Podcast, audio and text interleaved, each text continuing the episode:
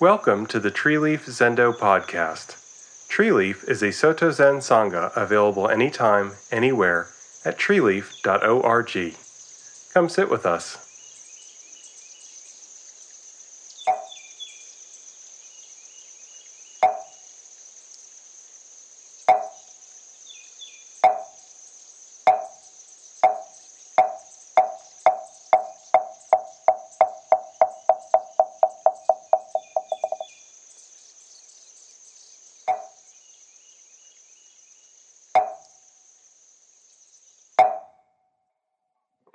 Lovely. Well, it's a most auspicious time. We commence our Ango and Jukai season for this year. And uh, in that way, we continue a tradition going back two thousand five hundred years to the time of the Buddha, about eight hundred years to the time of Dogen, and a way that has been practiced in all Buddhist cultures in some way, and uh, is very traditional in the Zen world. And yet, we're doing it in our newfangled way. Uh, not only at a distance, using technology, but also doing it at home, people not in monasteries. So exactly what is traditional about what we're doing? I say, my thesis that I'm going to present to you is, most of it is actually surprisingly traditional. It's not a matter of where you are. It's not a matter of who you are or how you do this. It's not a matter of how we communicate. It's a matter of understanding the real values and messages of Ango and Jukai, which has always been beyond place and time, and whether you're a monk or whether you're a layperson, there's always been room for lay people at home in the Jukai. So I put up uh, some writings and some history, and I'll just summarize the first part. Uh, in the Buddha's time, there were rainy seasons in India, and uh, mostly he had his monks most of the time wandering here and there. Sometimes he'd have them wandering. Oh, we have a little visitor here. Hello. Fly on. We have a uh, rainy season in India, and he'd say, at this time, stop your travels, stop your wanderings, and come together. And the purpose was that it was just not practical for people to travel during the rains, but also it was one of their few opportunities during the year to be together, see their brothers and sisters, mostly their brothers because they were kind of more sexually segregated in those days than we are. It was a time, you may hear that the war helicopters from the military base have been flying over us this morning. That'll be part of our lesson too. It was a time for people to communicate and get the teachings. Frankly, in some ways, you have more access to the teachings than maybe they did even in the Buddha's day. Yes, they could hear, of course, the Buddha's words now and then, I suppose, if they gathered for the Ango. But the rest of the time, how did they hear these teachings, wandering here and there? So they would gather to learn, to get the, to get the memo, to build the community. And then when the rainy season was done, they would be off again. In Dogen's time, at the beginning of his practice, he was very open. He was in the big city of Kyoto, and he was very open to anyone practicing. Male, female, layperson, priest. He said all are welcome and all practice the same. When you sit zazen, there is no layperson or priest, male or female. Later, he ran into some political problems with the church. and they chased him out of town, the old conservative institutions. And he had to go to a place where literally he was just with his monks, isolated in the, the snow in a very remote part of Japan. And he focused on his monks. And sometimes in his words in those times, you know, he was like a coach talking to his team, and he'd say, yeah, you got to be a monk to really get this, you know. It's not for lay people, it's for monks. But then as soon as a lay person would show up, he was very funny, Dogen. It depended who he was talking to. He would also say, yes, but I, I didn't really mean that. It's for lay people too. It depended who he was talking to. But all through his words is the message that this is not about time and place. And I'll show you that. We're going to go down and look at some words from Master Dogen's Ango. And you'll see exactly what he had to say.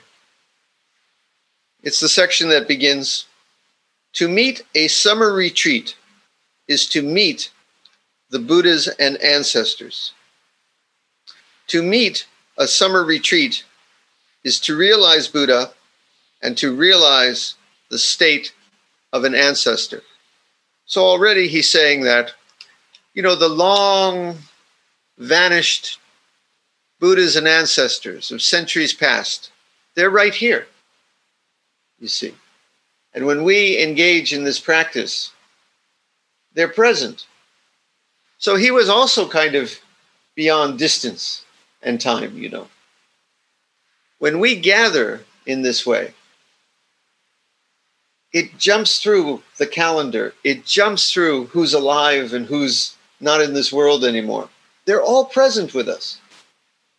It jumps through whether the Buddha is something we can see or not see or just in the heart. It's present, you see. That's what he's saying when we do this practice. He's also saying it's the summer practice. Frankly, we start a little late. It was in the summer during the rainy season. We're at the end of summer, okay? So it's we're also stretching time in that way here too. The very end of summer that ends in December.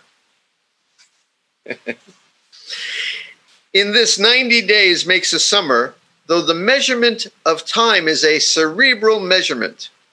It is beyond only one kalpa or ten kalpas, and beyond only a hundred thousand kalpas, the endless errors of universal time in this ninety days. In this one moment, in this one Zazen Kai we're having here for a few hours, is all the time and all the places of the universe, if it's in your heart. You see, that's what he's saying. This summer retreat has not come here from another place and another time. I have to shout over the instruments of war flying over us today. The base, their military bases here, and for some reason they take a right turn right over our zendo. So let us Gassho. To those who are keeping us safe, may they never be used. The summer retreat has not come here from another place and another time. And it does not originate from just this place and this time. You see, it's not about distance. Hello there, Mexico. Hello there, Vietnam and Ukraine. You see, you're all here. When we grasp their origins, the ninety days come at once. When we grope for their basis, the ninety days come at once. The common and the sacred have seen these ninety days as their caves and as their very lives. I like that. You're leading ordinary life, common life. You're not living in a cave. Well, maybe Anna. I think she's kind of living in a cave. Maybe do you there too, from what I understand? Yes, you have your, your little caves. But most of us are leading very ordinary lives. I think he makes the point it's not just about that too, you know. But the ninety days have far transcended the states of the common and the sacred. He says it even clearer there. This, what we're doing, transcends the common and the sacred. Another thing to remember, and I often remember this, is this is a little controversial what I'm going to say, but when someone entered a monastery in the past, it was not necessarily the step down into a hard life that you may think it was, for a very simple reason. Someone said, oh, I could never be a monk. I have, you know, my, my, my cell phone and my Netflix and my computer, and I got my car and, and my air conditioning. I could never live like a monk. And I'd say, well, yes, I know it's hard for me too, because I live in a house with Netflix and a cell phone. And of course, I understand this. But you know, two thousand five hundred years ago or eight hundred years ago, it wasn't hard to give up your Netflix and your cell phone because they didn't have it, you see. Outside, we said the war machine is passing overhead. Outside, there were actual wars. Poverty, hunger, disease, being isolated. When you entered a Buddhist group, in some ways, it was a step to stability and comfort. I know that's hard for us to understand, but you went to a place that was nonviolent, where pretty much you were guaranteed healthy food in moderation. You had what passed for medical care in those days even. A dry place to sleep. Companionship. In some ways, Dogen and the Buddha designed their communities not to be denying of the body, to be helpful, healthful, healthful, balanced, and moderate, you see. And it was not only about monks. He invited lay people, and you're going to see Dogen invites lay people too. And it's very hard for us, maybe even harder, because we do have cars and air conditioning and Netflix and all this. But this is a call for you somehow to remember this message of not self-punishing, but non-attachment to these things. I like to think my beautiful house here, if it burned tomorrow, hopefully my family would get out. That would be my main consideration. But if my house burned down, you know, you know Jundo enough, I'd be right in front bowing and saying thank you. And then we'd move on.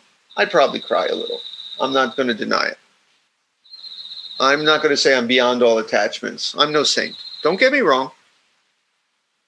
I'm I'm checking out Netflix tonight. I'm watching, you know, the one. Anyway, I got two more chapters of, of uh, Game of Thrones. Please do not give it away, okay?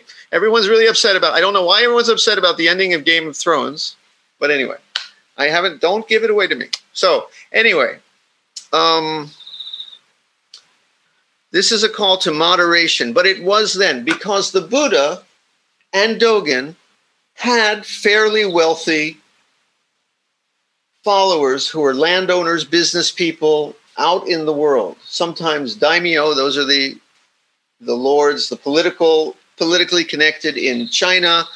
The elite was the scholars and the rulers. They were very interested in Zen. And all the Zen priests would say, look, you know, we need you guys to do your jobs to keep the economy and the world functioning. And anyway, we're not going to try you to tell you that everyone needs to become a monk. But once in a while, you come here to our monastery and you remember that it's not about things and it's not about the money and it's not about power and it's not about violence. And then you go back out in the world and you try to remember that too. So this is what our Ango is. We gather for a time to try to remember that it's not about the ordinary world too, only, too much. All right? Of course, uh, Doyu and Anna are already living like monks, so I'm, they could teach us. So anyway, he continues, if you practice the retreat for three months from the beginning of summer, you will abide in the pure state of a bodhisattva. Your mind will leave the state of a Shravaka. Very important message here, however you interpret this. This Ango is not about you. This Ango is dedicated to all the sentient beings. And this is not for you to just find your peace and contentment. This is for you to serve others through this Ango. I know that may be sometimes hard to realize because we're sitting, we think, I'm sitting, I want to feel peaceful. We are always doing bodhisattva practice for the community, for the world. So the Buddha continued, when the day of the retreat arrives, say before the Buddha the following words. You may repeat with me if you'd like. In order that I, bhiksu, bhiksuni, upasaka, upasika, so-and-so. By the way, this is very important. Upasaka, upasika, which I always remember of that song from the sixties. You don't know the American song. Uga chaka. No, anyway. It's way before your time. Anyway, upasaka, upasika were lay people. You see, Dogen very specifically says, lay people, take a vow. Now, it was, you know, they separate male and female here. We don't have to do that. Just say your own name. Forget monk or lay. In order that I, say your name, who rides upon the bodhisattva vehicle, may perform tranquil practice, that I may harmoniously enter, dwell in, and maintain the pure real form, that I may make the great round realization, like the, the great round realization, the whole universe, into my temple. That body and mind may practice this retreat, and that the wisdom whose nature is balance, and the peaceful, natural state of self may be without hindrances. May I be all clear. I now respectfully ask, without relying on the state of a Shravaka, without being selfish, only concerned with myself, to practice the three-month retreat together with the Tathagatas and the Ten Directions. You see, you're practicing with every Buddha everywhere and throughout time, and the great bodhisattvas. By virtue of enacting the great causes of the supreme and fine truth of the bodhisattva, I will not be involved with others. Now that phrase, first I read it a couple of times. I had to look into some other translations. A better way to say it was, I will not be entangled with worldly affairs. I will not be entangled with worldly affairs. I will separate my heart a bit from all the greed, anger, and ignorance of the world. Good sons and daughters, this is called a bodhisattva's manifestation of the retreat. Now,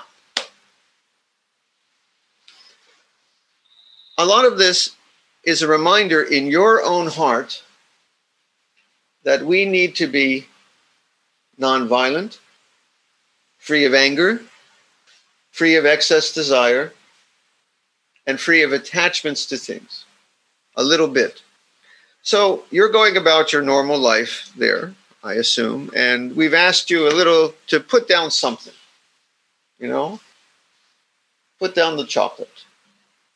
Put down the Netflix, which I'm going to put down as soon as I watch those last two chapters of Game of Thrones. No, just, that's not my vow this time. I'm putting down the, the sweets this time.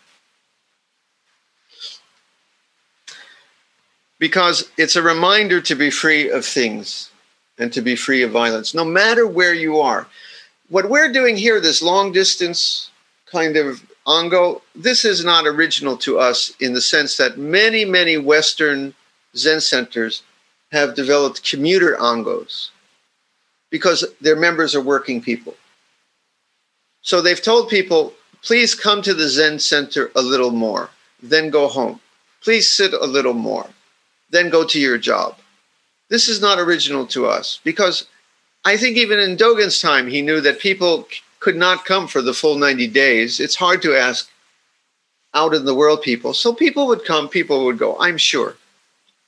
This next section is about someone who broke the rules, and a stickler for the rules tried to toss them out and saying, you violated the rules of Ango. We're not only going to throw you out of this Ango, we're going to throw you out of the Sangha. And the person they wanted to throw up, throw out is sitting right there on our altar, Manjusri,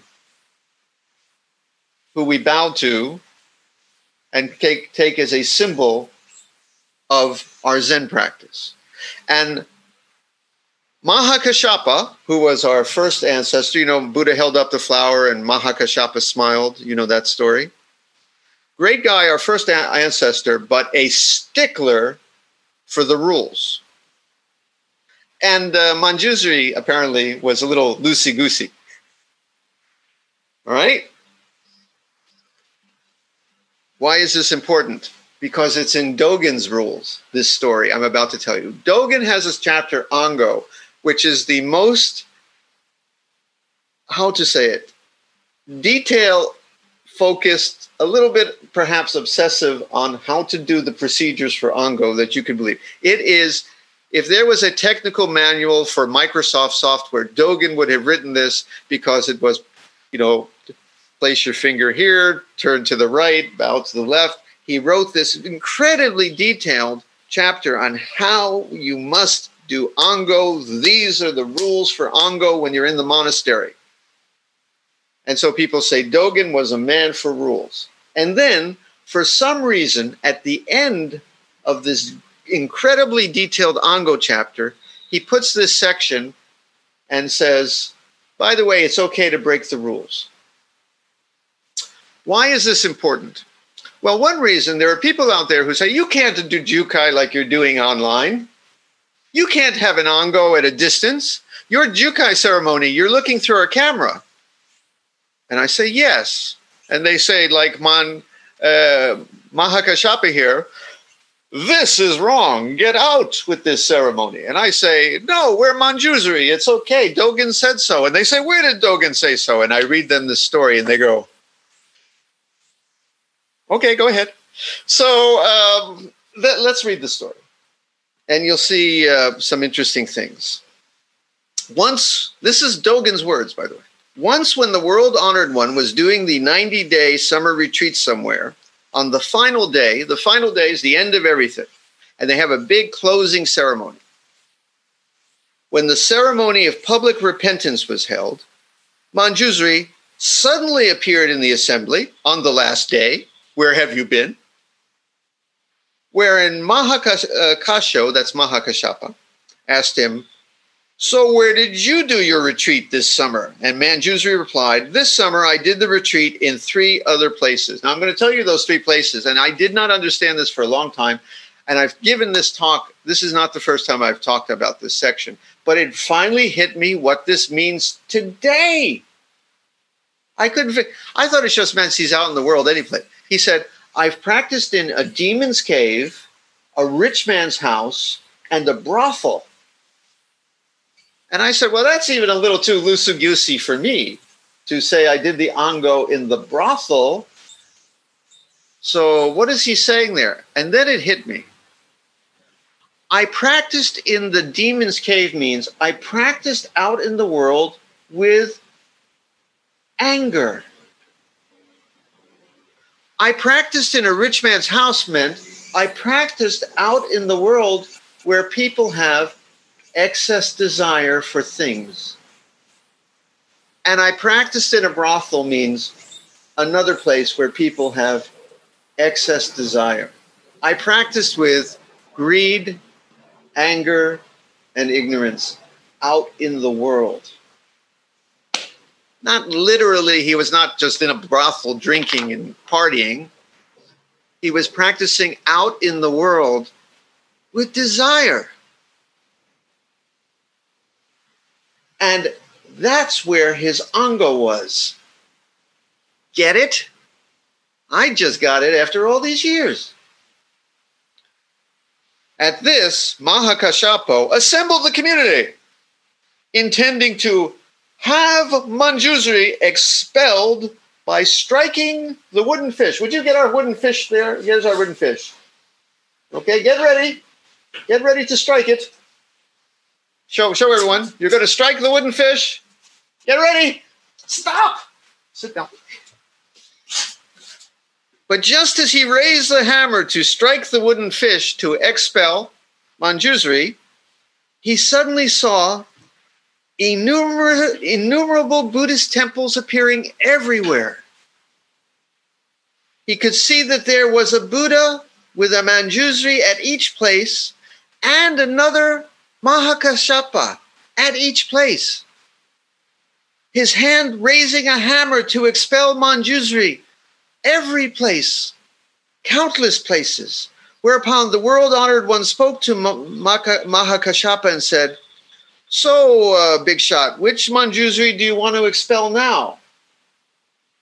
They're everywhere. Everywhere is the Ango. Everywhere is this moment, you see." Mahakashapa was immediately dumbfounded. So then um, Dogen recited a, a poem here by uh, Master Engo. "If the bell is not struck, it does not ring. If a drum is not struck, it does not resound."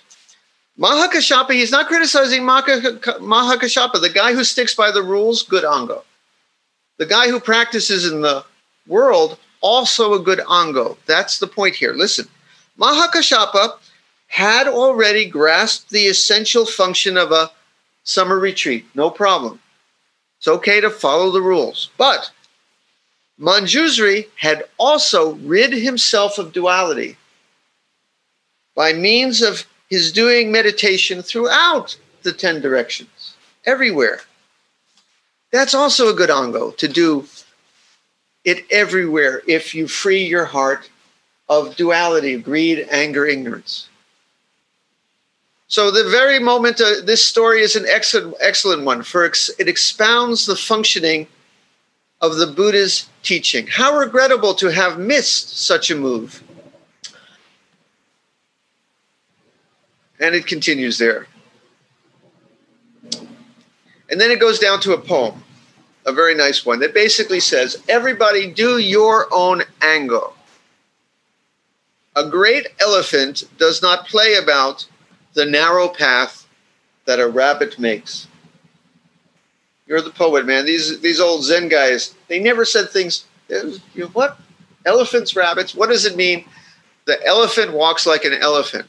The rabbit hops like a rabbit, you see. You do your Ango. And what could a little bird know of a great wild swan? Swan. It was just as if Mahakashapa had created a new way of putting the matter, matter while staying within the rules and regulations. It was just as if Manjusri had grabbed a flying arrow within his teeth, really gotten the point. Oh, that's what it means, gotten the point, got the arrow in his teeth, you see? Having already broken the target. The whole universe is one with Manjusri. The whole universe is one with Mahakashapa. You guys be friends. You're both cool. All right? Face to face, each is solemn in his authority. Mahakashapa raised his hammer, but in which place will he banish Manjusri? Which place is not our temple? Manjusri did it. Mahakashapa. Okay, so that's the point there. So, by the way, uh, people said you also cannot have a face-to-face sem- uh, ceremony. I wrote uh, something about that uh, in response about our face-to-face ceremony on uh, a, a Zen group, uh, not Tree Leaf, elsewhere. And it said this. Someone wrote to declare that physical face-to-face presence is required for a ceremony like ours. How could you do that with a merely online ceremony? And I wrote, yes, they're right. Physical face-to-face presence is vital, not only for the preceptor, that's me, but for you, the preceptee. And for Buddha, and Buddha meaning the bodhisattvas and all the ancestors, because they are all fully present in attendance at that sacred time. If you read the ceremony, it says the Buddha and the ancestors are here. And you go, where? I don't see them. Ah, right here in your heart. That is face-to-face presence. Do you think that you're seeing the world right now? You're seeing light that's going into your, your brain that creates an impre- impression of my face. Even if we're in the same room, you're seeing a mental image of me. This is just a continuance of that. So I said, please drop all thought of distance and time, and the Buddhas and ancestors are here. In such dropping, there is total facing. Buddha is here face to face, which is just your face. Thus our ceremony is as face to faceless face as one can face. Just face it. An online ceremony such as this helps sentient beings know that what is seen by the eye is not quite what meets the eye. Thus we are old friends of our community who partake in this ceremony, hearts intimately shared, one and Sangha, Dharma, Buddha, face to face to face to face, because it is a ceremony held within a Buddha's face. Dig it. I can rap. Okay. So, uh, anyway. Dogen just finishes, and I'll get to the to the end here. So just to emphasize this, Dogen underlines it. So the world-honored ones doing the summer retreat in one place is equivalent to Manjusri's doing it in three places, and neither is not doing the summer retreat. If someone is not doing the summer retreat, then that person is not a Buddha or a bodhisattva. So Dogen says it's important to do the retreat. What's not important is where or how, if your heart is pure. There is no account of an offspring of the Buddhas and ancestors not doing a summer retreat. You should realize that those who do a summer retreat are the true offspring of Buddhas and ancestors. Doing a summer retreat, Dogen never just, you know, he wanted to emphasize his point, man. Meetings with Dogen must have been long because he, man, he could really. Doing a summer retreat is the body and mind of the Buddhas and ancestors. It is the eye of the Buddhas and ancestors. It is the very life of the Buddhas and ancestors. Those who have not done a summer retreat are not the offspring of the Buddhas and ancestors. They are neither a Buddha nor an ancestor. We now have Buddhas and ancestors, be they as humble as clay and wood, or as precious as silk, or silk as gold, as wondrous as the seven precious jewels, all of them, all of them, hear me, all of them have performed the retreat of sitting in zazen through the three months of the summer. This is the ancient custom of abiding within and maintaining the treasures of Buddha, Dharma, and Sangha. In short, if you haven't gotten my point yet, those who reside within the house of the Buddhas and ancestors must, by all means, I do emphasize, must and do practice the sitting of three months of the summer. But it doesn't matter if you're Mahakashapa, and it doesn't matter if you're Manjusri. In all the places and all the times. Out in the world, remember, free your heart a little bit of greed, anger, and divided thinking. And then you have a wondrous Ango and Jukai.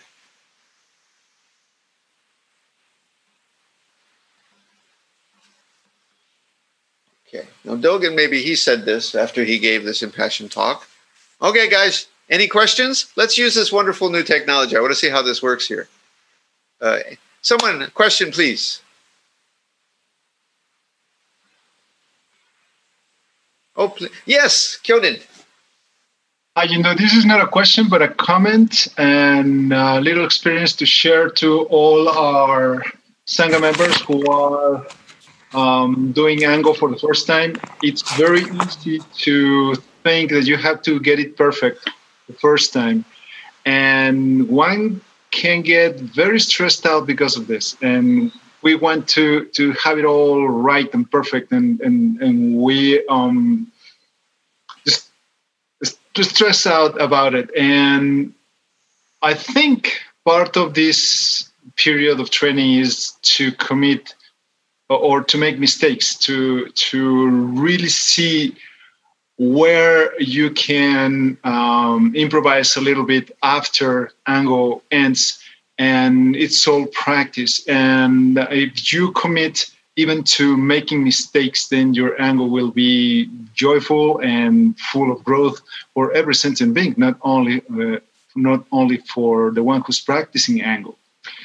And my other comment is that, speaking of my personal experience, after my first Ango, all my commitments became part of my regular life. So after the first Ango, all my life was Ango. Then for the second Ango, I uh, made some other commitments that after that second Ango, they became part of my life. So it's it's like a huge Uh, snowball of practice that is modifying your life. And it's very curious because after several years of doing Ango, you start to question, what on earth am I going to give up this time? And and that's also fun because you've been giving up things for so long that now your life is so pure, simple, and and awesome, because everything is Ango after the, your first Ango. So um, stick with it, pay attention, enjoy your mistakes, and your Ango might be a great experience at the end. Uh, what he said is so important. I just want to underline it. I said my giving up is going to be sweets, all right? This is a little bit like the Weight Watchers diet, or even, if I may say, Alcoholics Anonymous too. Of course, if you slip, it's not the end of your Ango. Quite the contrary. If you actually, oh, I just ate that chocolate cake, forgot, you know, get back on the horse. I'm going to it's be there helping you out with that.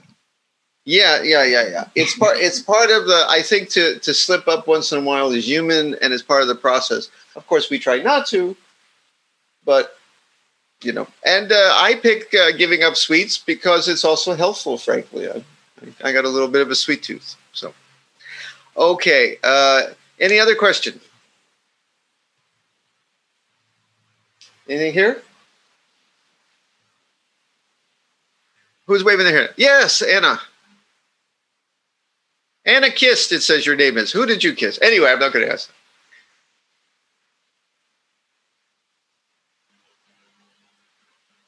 You have your mic?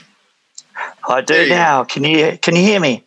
Yes. Um, go, going on from what Kyonin was saying, uh, I'm probably most looking forward to uh, the Ango period uh, being that period that will follow on in terms of what I've given up or what I'm renouncing and things like that during this three-month period. I'm hoping that that will then be my norm, and then the following Ango and following Ango, I'll continue to develop, be the best person I can be, blah, blah, blah. And, uh, yeah, so I'm very much looking forward to the experience, and I appreciate all the support. And I think that's what, and if you continue that, a little better and a little better, maybe in this life and next, eventually you get to be Buddha. So we'll join you. Thank Do you. The best you can. Remember, of course, we are all human, and uh, we're just trying to be the best human beings that we can. There is an aspect to this practice that as long as we're in these human bodies, we must honor that fact. And yet we try to be Buddha, which is something more than this world. How the two fit together. Let's just try to do the best we can, the most healthful way we can live. And that's our path. Okay. One more question before we uh, move on. I, I like this new system we have here. Anything from here? Okay, I'm going to announce. Oh, yes, yes, Brad. Yeah, uh, good morning. Hi. Um, it's not so much a question, but it's a more of an observation, because I've done some practice periods at monasteries before and at meditation centers. And you're so one thing that you really said that I found interesting was, uh, in my experience, even today, there's really good conditions for practice there. Really, really good. Everything's scheduled. The food's all made. Um, meditation cushions are set out. The instructions are clear. And there's a daily regime that you follow. And all you need to worry about really is practice and your mind and, you know, how you're working. And then I'm quite excited because this is my first Ango outside of outside of a practice center. And to be honest, I think it's going to be a lot more challenging. Um, just because, you know, you're surrounded, like my life doesn't stop. Things are going to happen. Uh, I'm committing to more practice daily, committing to more commitments uh, on Tree Leaf. And I, I really do think it'll be more challenging. And that's something I'm quite looking forward to, because I really need to look at practice and life and how the two come together. Um, so I'm open to any advice or suggestions, because several of you have done this a lot longer than I have. Um, but I, I don't expect it to be a cakewalk. I think it'll be quite challenging and rewarding at the same time. Yeah. I, I often remind folks of this. The Buddha did not say that practice out in the world is impossible.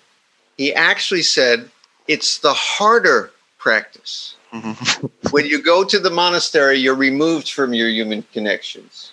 Your responsibilities are, in a sense, kind of taken away, your worldly responsibility, right? Out in the world with all our temptations and challenges and frustrations, the Buddha said, that is the dusty world. It is easier to practice in the Sangha removed. So yes, it's a challenge. Now, Kyonin, by the way, he's coming to Japan, and we're going to, our, our I think our four-hour Zazen Kai is going to be a little respe- rescheduled the next couple of months to, for because Kyonin's uh, coming. But he's coming in part, hopefully we're arranging this, to sit a, at a very traditional Japanese retreat here, which, by the way, uh, Kakunin uh, mentioned something. They sit there, Kyonin, each time, seventy minutes, apparently. Get your, do your butt yoga, please. All right. Mm. You're going to need it. Yes, Sekshi.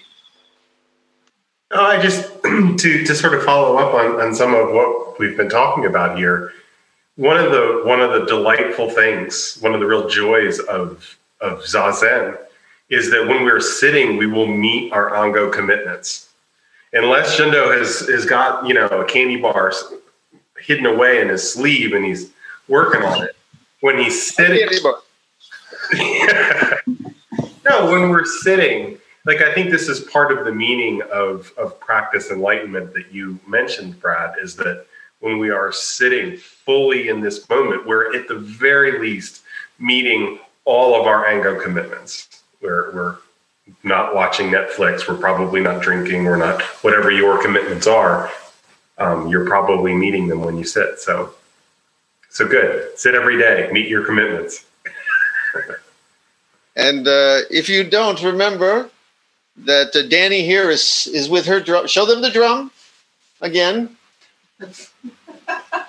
She has the, she has the fish drum. She is waiting to expel you if you... All right. Anyway, it's getting to the little bit silly part of the day. It's the heat here. Boy, it's going to be another hot one here.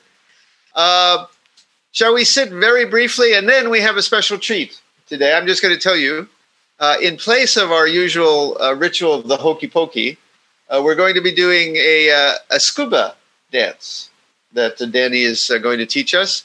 So um, get ready for that. So let's just sit Zazen for a minute. And uh, then we'll do the scuba ondo, which means the, the scuba dance. Scuba dance. Okay. Thank you for joining us for the Tree Leaf Zendo podcast. Tree Leaf is an online practice place for people who cannot easily attend a Zen center due to health, location, work, childcare, or family needs. We provide netcast Zazen, retreats, discussion, Jukai, the support of fellow practitioners, interaction with a teacher, and all other activities of a Zen Buddhist Sangha, all fully online, accessible anytime, anywhere, without charge. Come build the future of online Zen community and practice.